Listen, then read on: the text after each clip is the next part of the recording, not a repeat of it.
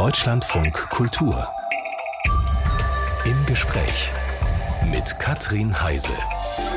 Einen schönen guten Morgen wünsche ich. Heute lernen wir eine Frau kennen, der die Ärzte vor zehn Jahren gesagt haben, sie habe wahrscheinlich nur noch wenige Monate zu leben. Eierstockkrebs. So heißt die Diagnose. Informationen, unterstützende Angebote oder Selbsthilfegruppen für Betroffene. Damals war das vollkommene Fehlanzeige. Andrea Krull hat dann gekämpft gegen den Krebs und für Informationen. Heute gilt sie als geheilt und hat inzwischen bundesweit 21 Selbsthilfegruppen mit ins Leben gerufen. Ich freue mich auf unser Gespräch. Schönen guten Tag, Andrea Krull.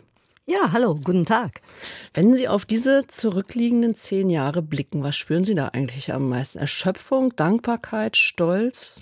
ich denke, eine ganze Mischung von allem. Also ich bin sehr stolz, dass ich und mein Team so viel aufbauen konnten und immer noch aufbauen. Ich denke aber auch, wir sind alle erschöpft und ähm, ja, das ist sozusagen das Resümee für dieses Jahr mhm. unbedingt.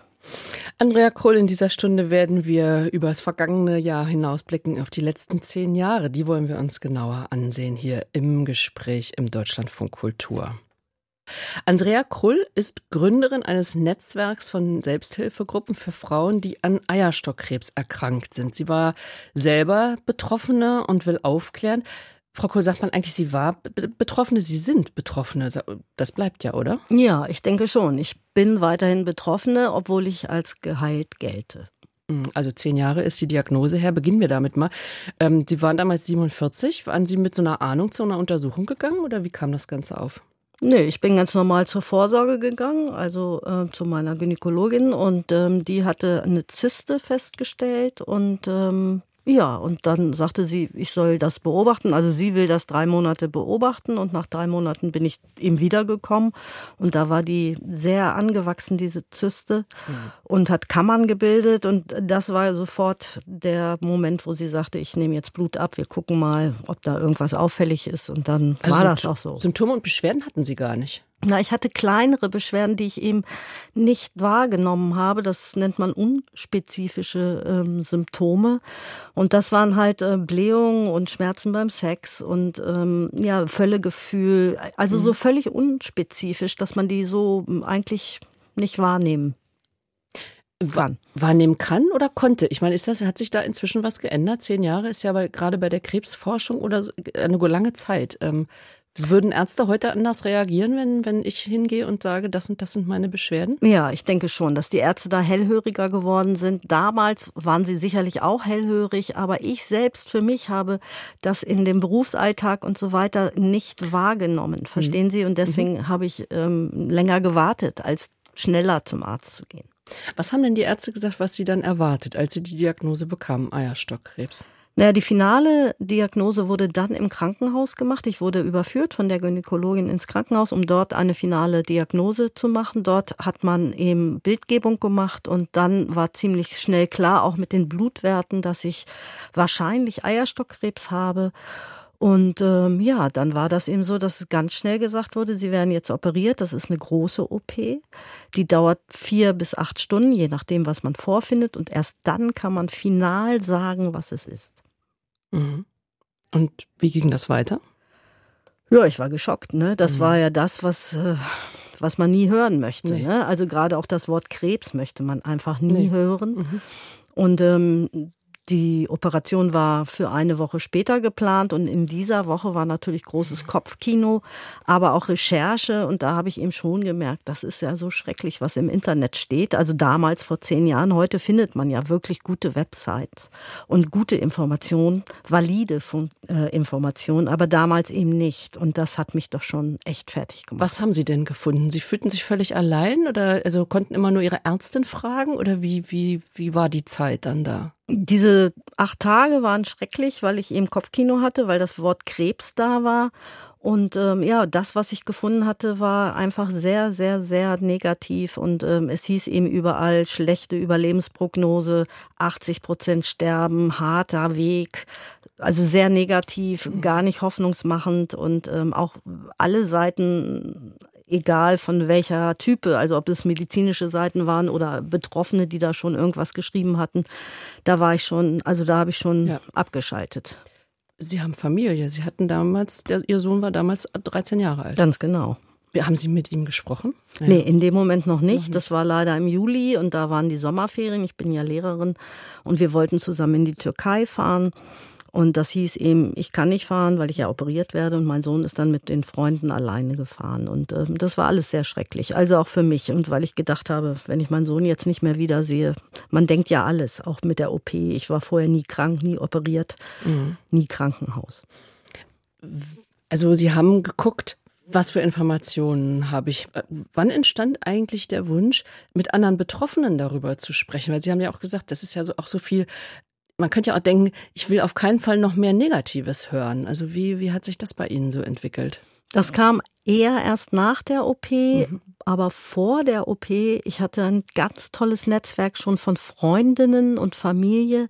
Da habe ich schon erkannt, dass ich das nicht alleine durchstehen kann, dass ich Hilfe brauche. Und da hatte ich echt tolle Freundinnen, die mir ganz groß geholfen haben. Eine zum Beispiel hat ähm, nur für mich recherchiert, also valide recherchiert. Eine hat für die Zeit nach der OP hat gekocht. Die andere hat mich beraten in Mützen und Perücken. Die dritte hat mich einfach nur entertained und auch auch meine Mutter, die auch schon ziemlich krank war, mitversorgt. Also das war schon toll. Mein Mann musste leider arbeiten, aber der war natürlich auch die ganze Zeit da. Also da hatten Sie ein Netz, ein privates Netz, die, die jetzt nicht betroffen waren, also betroffen von Krankheit nicht betroffen waren. Ne? Ähm, Sie haben dann ja doch irgendwann, Sie sagten nach der Operation, war der Wunsch, eine Selbsthilfegruppe zu finden. Warum ist das eigentlich so wichtig? Weil ich habe gerade gedacht, also wenn Sie immer so sagen, man kriegt dann ja auch die ganzen negativen Geschichten mit, will man die nicht eigentlich von sich fernhalten? Ja, das ist das größte Argument von Menschen, die nicht in Selbsthilfegruppen gehen. Ich hatte aber damals vor zehn Jahren das starke Bedürfnis, Informationen zu kriegen. Ich wollte ja. wissen, das ist, als wenn Sie schwanger sind. Dann wollen Sie ja auch mit Schwangeren sprechen mhm. oder wenn sie sich ein Bein brechen. Und so war das mit dieser Diagnose auch. Und mein Arzt sagte immer, nee, ich kann Ihnen das nicht vermitteln, das ist Datenschutz und ähm, das geht nicht und es gibt keine Selbsthilfegruppen. Und ähm, der Wunsch, mit jemand anders zu reden, der das schon erlebt hatte, das war mir sehr wichtig, damit ich natürlich auch eine, eine, eine, Prognose mir selber machen kann. Wie geht's der? Wie könnte es mir gehen in Zukunft? Verstehen Sie? Das war mir wichtig. Dann war die Operation vorbei. Was hat man Ihnen danach sagen können? Ja, danach hat man fundiert gesagt, ich hätte ähm, Eierstockkrebs, definitiv im hohen Stadien, ganz viele Befall, auch auf, ähm, auf dem Zwerchfell, auf der Leber, überall. Und dass das schlecht aussieht für mich. Also dass das wirklich, also Eierstockkrebs ist eine Erkrankung, die sehr schnell ein Rezidiv, also eine Rückkehr produziert und dass das wahrscheinlich eintreten wird und wenn das so eintritt, dann ist man auch leider auf der nie wieder heilbar. Dann ist man palliativ. Das wussten Sie damals aber alles noch nicht? Das wusste ich alles damals mhm. noch nicht. Auch diese Wörter kannte ich nicht. Ich, äh, mhm. ich war ja quasi gesund reingegangen und schwerkrank wieder rausgegangen. Also so gefühlt. Ne? So, so war es mhm. ja nicht. Aber generell mhm. war das so. Und das war für mich ein Riesenschock, gerade auch im Hinblick auf meinen Sohn, meine Familie. Also und auch dem Leben als solches. Ich liebe das Leben. Mhm. Ja, kam dann gleich die Kraft, ich mache einen Verein auf, ich will jetzt endlich Leute um mich sammeln oder kam erstmal, ich kümmere mich um mich? Was, was, wie haben Sie da weitergemacht? Genau so war es. Ich habe ähm, erstmal gedacht, ich kümmere mich jetzt um mich. Es geht hier jetzt einzig und allein um mich. Ich muss irgendwie überleben. Mein Ziel war noch damals, die Konfirmation meines Sohnes zu erleben. Und das war im April. Und ähm, ja, ich äh, habe aber trotzdem weiter gequengelt und genervt sozusagen, dass ich jemanden haben wollte, mit dem ich rede. Es muss irgendwen in Kiel, wurde ich operiert, geben, der das auch hatte und noch ein bisschen lebt und so weiter. Und dann habe ich all eine Frau kennenlernen dürfen über meinen Arzt. Der wiederum hat die gefragt, ob die mich kennenlernen will. Und so war das auch. Und diese Frau Anne, mit der habe ich mich dann getroffen und wir hatten gleichen Draht miteinander. Und da haben wir beschlossen, wir gründen eine Selbsthilfegruppe in Schleswig-Holstein. So, das war dann quasi der Samen dieses großen Vereins und dieser vielen Selbsthilfegruppen, die daraus jetzt entstanden sind. Aus der Isolation raus. Das hilft. Und Singen hilft, sagt Andrea Kroll. Was sie damit meint, darüber reden wir gleich. Wir sind im Gespräch mit Andrea Krull. Andrea Krull hat nach eigener Diagnose eine Selbsthilfegruppe für Frauen mit Eierstockkrebs gegründet. Nach ihrer OP mit zwei Frauen ging es los, aber dabei ist es nicht geblieben. Wir haben, ich habe es ja bereits vorhin kurz angedeutet. Inzwischen sind es 21 Selbsthilfegruppen bundesweit, ne? Ja, bundesweit und auch online. Ne? Das ist wichtig zu sagen, weil online die Frauen sind sehr krank, manchmal ja. die können nicht zum Ort anreisen, wo die Gruppe sich trifft. Und deswegen haben wir jetzt auch Online-Gruppen. Erzählen Sie mal, wie diese Gruppen aufgebaut sind. Was machen die und wie organisieren die sich? Ja, also wir haben, also es fing ja so an mit meiner Selbsthilfegruppe in Kiel und es gab aber schon eine in Berlin und ähm, mit der Frau hatte ich mich dann auch getroffen. Ja, wir treffen uns einmal im Monat. Das wird geleitet. Eine Selbsthilfegruppe muss immer ähm, mit einer Selbsterkrankten geleitet werden. Und ähm, da treffen sich Frauen und ähm, besprechen ihre Sorgen, was oben aufliegt, wo sie äh, Hilfe brauchen. Und wir haben das gleich so strukturiert, dass äh, alle drei Monate ein Vortrag ungefähr kommt von Ärzten, die sich mit Eierstockkrebs auskennen und uns quasi Informationen geben. Das heißt, es ist nicht nur Kaffeekränzchen, so wie viele ja. Vorteile, also so viele denken das ja so, sondern nein, es ist auch Informationsgabe und ich finde auch, wir dürfen uns zu Recht spezialisierte Eierstockkrebs Selbsthilfegruppe nennen, weil wir das wirklich, wir machen Empowerment, wir schulen die Frauen, die da kommen, wir geben Informations weiter. Also die gehen da wirklich schlauer raus ja. als vorher. So eine Information ist ja zum Beispiel, Sie haben vorhin von der Perücke gesprochen. Also es sind ja auch solche Informationen, die weitergegeben werden müssen. Oder, oder welche Ansprüche habe ich, äh, was, was mir Unterstützung, was Unterstützung sagt, oder? Ganz genau, mhm. sozialrechtliche, mhm. aber auch, weil zum Beispiel ich nehme Kiel, ähm, da Frauen, die da schon erkrankt sind und neue erkrankte Frauen, die äh, haben dann bessere Kontakte und Anlaufpunkte. Dann wird denen schon gesagt, da und da ist eine gute Perückenfrau oder Perückenhersteller, geh mal dahin, der hat mich gut beraten. Also es ist schon wichtig, auch in seinem Kreis eine, eine Selbsthilfegruppe zu haben, weil die Kontakte und die Kontaktadressen oft von Wichtigkeit sind. Sonst fängt man immer wieder von vorne an. Ja, jede für sich selbst. fängt von vorne ja, an. Genau.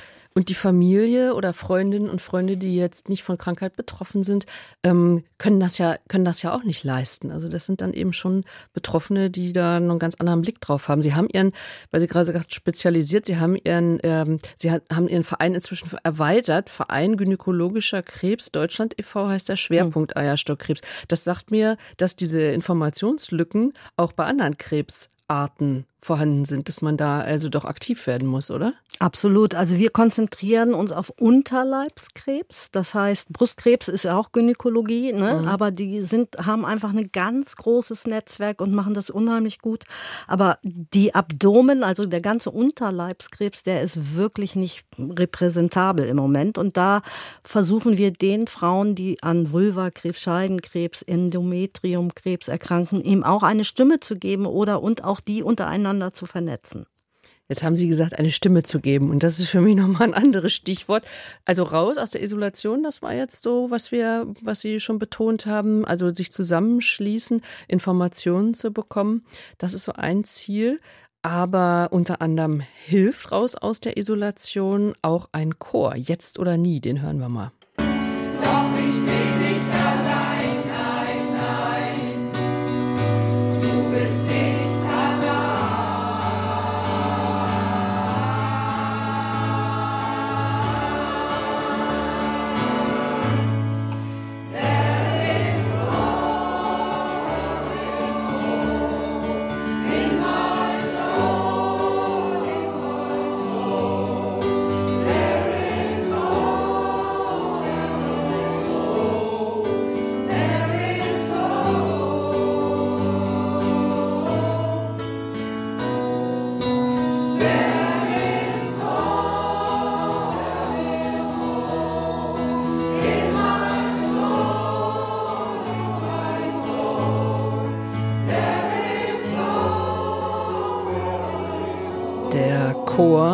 Namen Jetzt oder Nie gegründet, mitgegründet von unserem Gast, von Andrea Krull. Stellen Sie uns jetzt oder nie mal vor.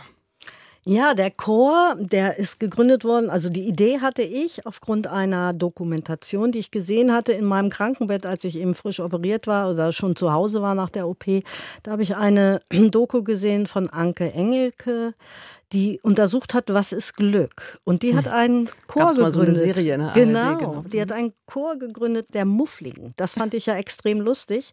Die hat also Leute was weiß ich, obdachlose, mufflige Menschen angesprochen und hat gesagt, los kommt, wir machen mal hier einen Chor, wir singen einmal in der Woche und hat das medizinisch begleitet. Und rauskam, dass ähm, diese Menschen außerhalb ihrer, äh, ihres Lebensdunstkreises, dass es denen nach einem halben Jahr wirklich besser ging. Die hatten mhm. Kontakte, die Blutwerte waren gut durchs Singen, ja, die hatten eine ganz andere Motivation wieder zu leben und das hat mich animiert, den Chor jetzt oder nie zu gründen. Denn jetzt oder nie. Also entweder ich mache es jetzt oder vielleicht nie mehr. Genau, so ist mhm. es. Wer singt da im Chor? Ja, wir sind inzwischen 80, über 80 Sängerinnen und Sänger. Da singen Betroffene natürlich aller Couleur, also nicht nur Unterleibskrebs, auch Männer, die betroffen sind. Da singen Angehörige, da singen aber auch Ärzte, Physiotherapeuten, Psychologen, Onkolotsen und auch ähm, ja, Menschen, die uns unterstützen wollen. Mhm. Also das ist ein Chor derjenigen, die irgendwie mit Krebs zu tun haben, weil man wahrscheinlich auch nicht nur singt, sondern sich eben auch, wenn mal jemand dann plötzlich nicht mehr kann oder eine Zeit lang Ruhe braucht, nochmal ein anderes Verständnis hat. Ganz genau, das ist ein kleiner eigener Kosmos, wo quasi mhm. kurze Wege sind, ja, weil da alle ähm, Kapazitäten vorhanden sind, können sich Angehörige mit Angehörigen unterhalten. Wie geht's dir denn? Ist deine Betroffene auch so und so?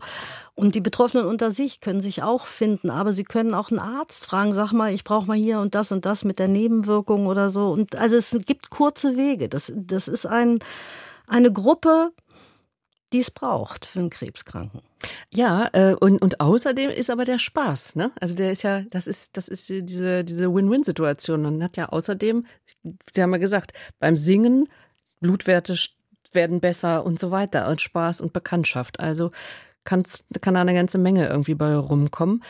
Aber in so einer Selbsthilfegruppe, ich muss da doch nochmal ähm, drauf zurückkommen. Sie werden in diesen Selbsthilfegruppen ja auch ständig mit dem Tod konfrontiert.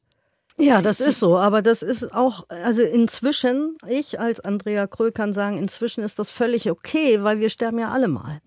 Ne? Und das ist ein großes Tabuthema und natürlich so eine Krebs-Selbsthilfegruppe, egal welche, die befasst sich natürlich auch mit Sterben, Ängste vor Sterben und ähm, natürlich werden wir mit dem Tod konfrontiert. Aber es auszusprechen hilft? Ja. Äh, für mich schon. Manche mögen es nicht und brauchen es natürlich nicht machen.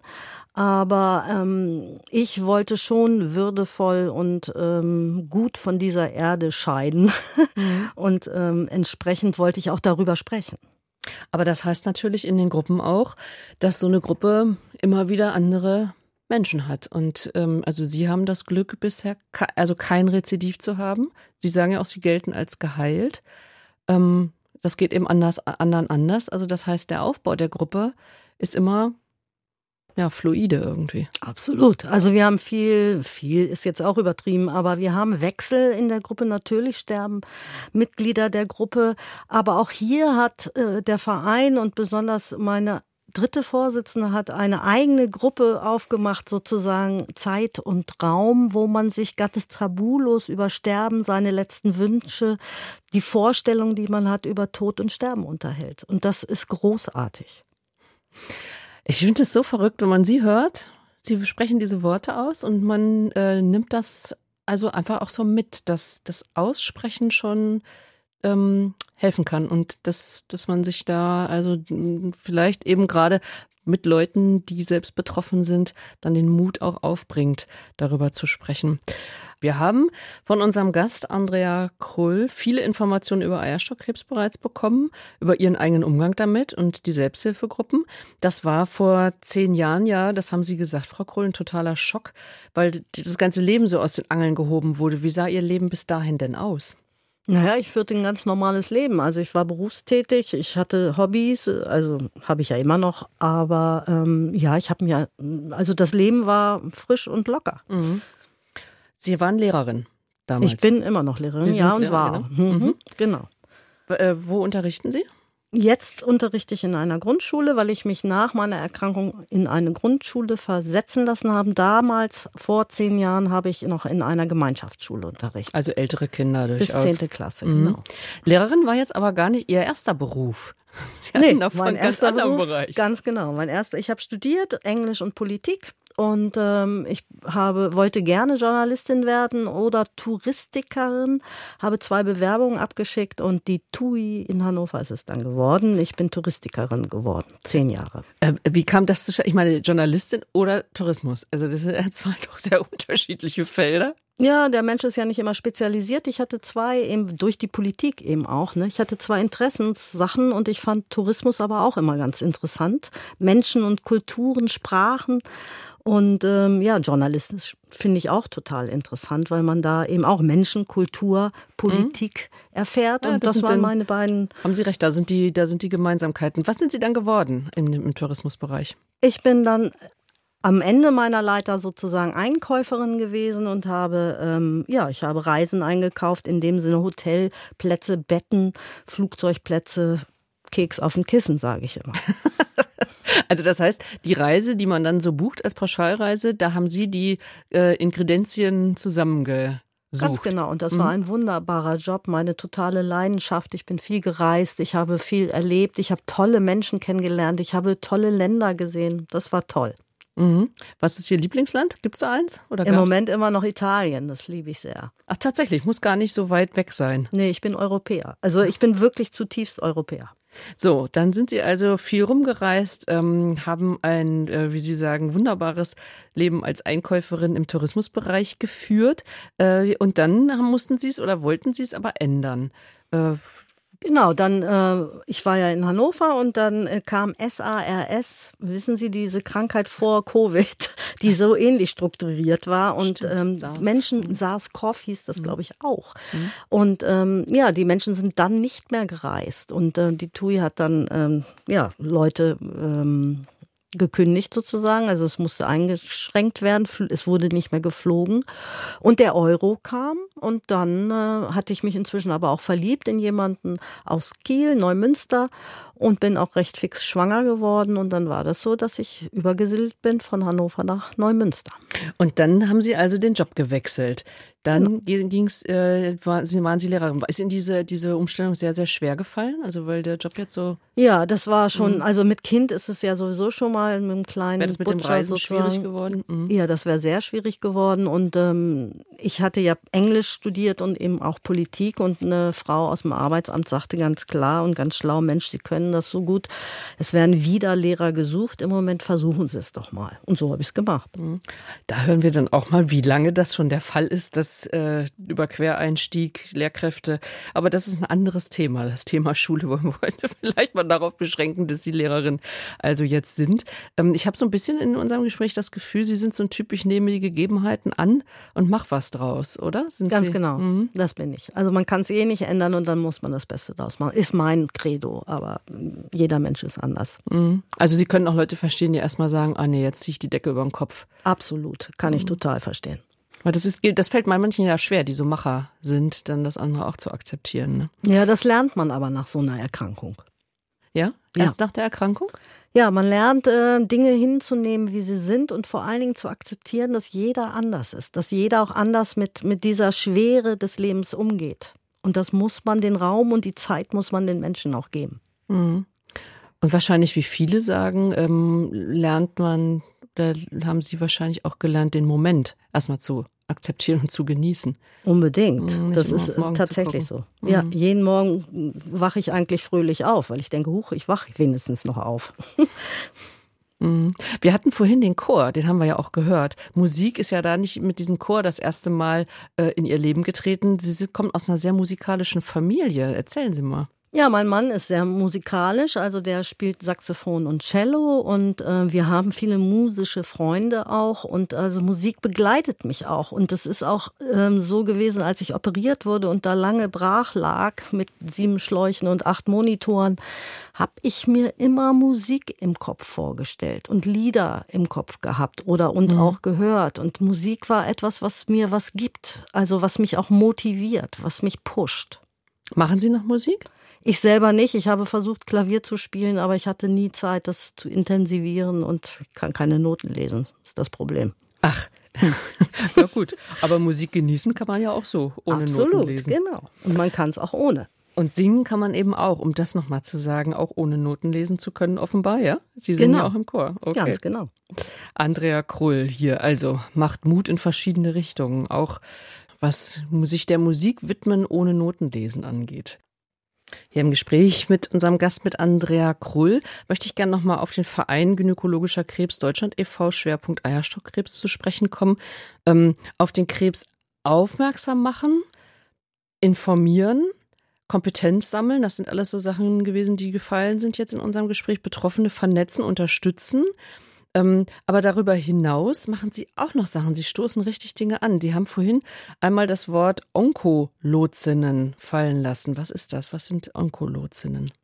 Onkolotsen, das ist ein Projekt der Sächsischen Krebsgesellschaft, Mhm. äh, bei der ich mich selber als Onkolotsin 2017 oder so ausbilden lassen habe. Und ich fand das so großartig, diese, diese Ausbildung, weil ich lernen durfte, wie man mit Krebskranken umgehen kann, was sie für Bedürfnisse haben, wie es aussieht. Und diese Ausbildung wird eben angeboten von der Sächsischen Krebsgesellschaft. Und ähm, dann habe ich mich ausbilden lassen als Ausbilderin. Und jetzt bilden Sie Zusammen mit der Sächsischen Krebsgesellschaft bilden wir Onkolotsinnen und Onkolotsen aus, ähm, auch für den klinischen Bereich, also Schwestern und, und, und Pflegende sozusagen, die sich spezialisieren wollen, die noch mehr Wissen ähm, erlangen möchten. Und ja, das ist ein ganz wichtiges ähm, Ding für Krebserkrankte, dass sie eine Anlaufstelle haben oder und auch Begleitung. Wir begleiten ja auch. Das heißt, wie findet man Sie, wenn, wenn ich Ihre Unterstützung brauche? Wie, wo finde ich Sie? Ja, Sie können googeln natürlich, onkolotzen.de, aber Sie können auch onkolotzen-sh wie schleswig-holstein.de googeln und dann Ah ja. finden Sie uns schon und dann sehen Sie auch das Portfolio, was wir anbieten, wem es nutzt, wie man das als Firma auch nutzen kann, weil es gibt immer mehr Krebskranke und ich finde, die brauchen professionellere Hilfe. Was meinen Sie mit, wie man das als Firma nutzen kann?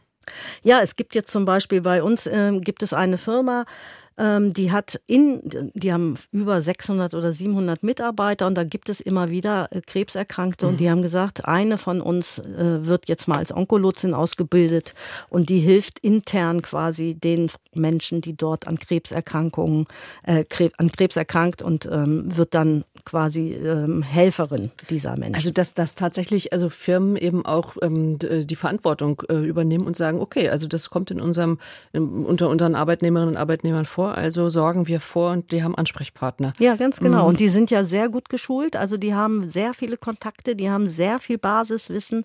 Die können nicht therapieren. Das wird dann weitergeleitet an Psycho-Onkologen. Also keiner nimmt keinem was weg. Aber ähm, das ist eben einfach ein erster Anlaufpunkt für Krebskranke. Und das Ja. ist sehr, sehr wichtig. Sie haben noch ein Projekt äh, mit initiiert, grüne Socken. Oh ja. Das sind gestrickte Socken, oder? Das ist Ja. ganz einfach. Ja. Da war es so, dass ich ein, äh, ja, dass ich äh, grüne Socken gestrickt hatte für eine Freundin, die leider auch an Krebs erkrankte, auch an Eierstockkrebs und äh, die ist leider verstorben, bevor ich ihr diese Socken übergeben konnte. Und dann hatte ich diese Socken immer zu Hause und habe immer gedacht, was mache ich mit denen, was mache ich mit denen? Und tragen mochte ich sie selbst nicht wirklich. Und dann habe ich gedacht, ich benutze sie mal als Transporter. Wäre doch toll, wenn in Kliniken erst erkrankte Frauen mit Eierstockkrebs ein paar wärmende grüne Hoffnungssocken bekommen. Und das hatte ich gepostet auf Facebook und zack, waren 30.000 Klicks in einem Abend da und ich glaube, eine Woche später hatte ich über 1000 Paar Socken und das sind wirklich Kunstwerke. Ich sag Ihnen das, das ist unglaublich. Und die verteilen sie in Kliniken und ähm, einfach wie so ein, wir, Genau. wir denken an dich, hier ist jemand, Genau, der will in dich der sogar Socke. wärmen. Mhm. Richtig, in der Socke ist unsere Visitenkarte, falls jemand mehr Informationen haben möchte. Die Kliniken machen mit, ganz toll. Die Behandler, die Pflegenden übergeben diese Socken und, und unterstützen uns genau mit dieser Arbeit. Und dafür bin ich unglaublich dankbar, weil die krebserkrankten Frauen, Unterleibskrebs, ja, dass die äh, wenigstens eine Anlaufstelle haben, wo sie sich hinwenden könnten, wenn sie es möchten. Ja, ähm, und man könnte auch jetzt, äh, wenn ich mein Strickzeug nehmen will, kann man Ja. Ihnen Socken, wo wend- wende ich mich hin? Ich könnte Ja, mir Sie vorstellen, dass jetzt viele Damen und Herren ihr Strickzeug Ja. auf grün Ja, also muss nicht nur, nur grün sein, aber wir haben eine eigene Internetseite, die heißt www.aktiongrüne Socke, UE, ne, grünesocke.de, aber auch auf Facebook, Instagram sind wir vertreten und es ist wirklich, ich bin so dankbar. Die sind so schön, die Socken. Und die Strickerinnen ja. sind so toll. Ja. Ich finde es großartig. Und die Beschenkten freuen sich auf jeden Fall. Also. Und es ist so sinnvoll. Und wärmend. Und wärmend.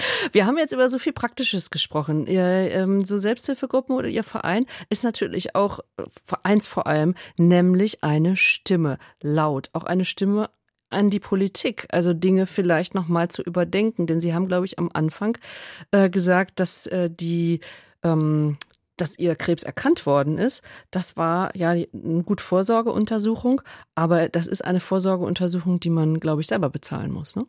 Ja, es sind Igelleistungen natürlich und ähm, mein Krebs wurde erkannt, weil meine Frauenärztin so gut war. Eigentlich ähm, sind sehr viele Frauen, werden sehr spät erkannt als Eierstockkrebs.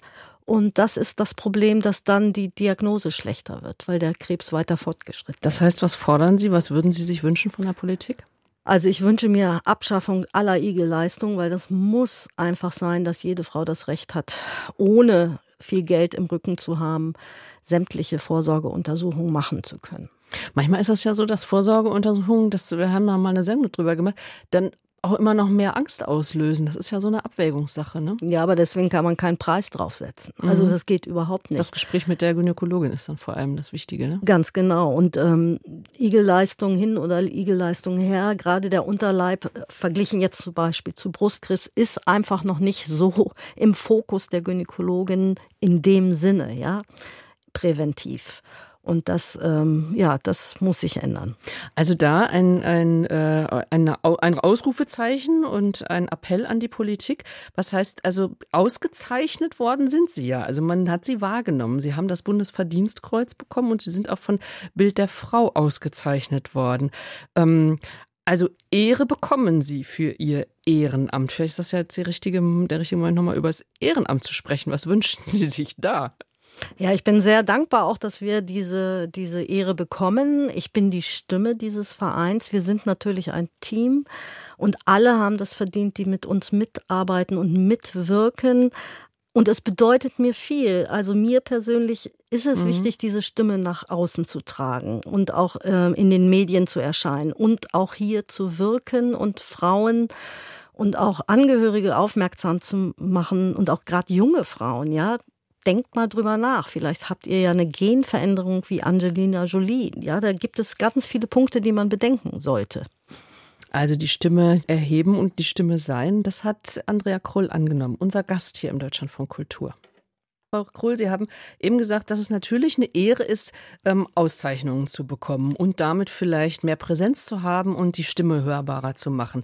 Aber ähm, es ist ja noch was anderes mit dem Ehrenamt. Nicht jeder kann ein Ehrenamt bekleiden, weil er vielleicht die Zeit dazu nicht hat. Wie würden Sie, was, was ist so Ihre Idee? Ehrenamt für Sie ist das ja, ich weiß nicht, wie viel Zeit verbringen Sie im Ehrenamt neben Job und Familie? Also wie ich schon sagte, wir sind ja ein Team und alle arbeiten, sage ich jetzt mal, wenn ich das so nenne, mit Herzblut. Und ähm, wir haben vor zwei Jahren oder vor anderthalb Jahren mal so, einen, so einen Stundensatz errechnet, was wir alles noch zusätzlich zu unserer normalen Arbeit machen. Und das ist wirklich ganz hoch. Das sind über 200 Stunden im Monat, jeder einzelne, also mal fünf, ne, 1000 Stunden mhm. packen wir da noch rein. Und äh, das ist halt, ja, manchmal kriegt man da schon leichte Frustanfälle. Ja, ja, und das kann eben nicht jeder machen. Hatten Sie eine Idee, wie Ehrenamt aufgewertet werden kann? Ja, erstmal durch die Preise, das ist natürlich eine tolle Ehre, aber ähm, alle Vereine brauchen eben Geld. Ne? Das ist so, damit man eben genau vom Ehrenamt etwas zurücktreten kann und das professionalisieren kann. Aber es wäre auch toll, dass wenn jeder Ehrenamtliche ähm, Zusatzurlaubstage kriegen könnte oder mehr Rentenpunkte oder früher in die Rente eintreten könnte. Also irgendetwas, was direkt zusammenhängt mit der Arbeit. Mhm. Also Ideen, ganz konkrete Ideen, wie Ehrenamt aufgewertet kann von einer, die sehr viele Stunden im Ehrenamt verbringt, Andrea Krull. Man kann Ihnen, Sie haben das Stichwort Geld genannt, man kann Ihnen auch, wenn man sich von nicht nur von grünen Socken, sondern auch von Geld trennen möchte und Ihnen zukommen lassen will, ist möglich, ne? Absolut. Wir haben eine Webseite, da finden Sie sofort unseren Spenden-Button und könnten direkt spenden. Und natürlich, man findet dort auch viel Information. www gynkd.de. Ja, gynäkologischer-krebs-deutschland.de. gynkd.de. Andrea Krull, Dankeschön fürs Gespräch hier im Deutschlandfunk Kultur. Vielen Dank, es war mir eine Ehre und ich bedanke mich für diese Plattform.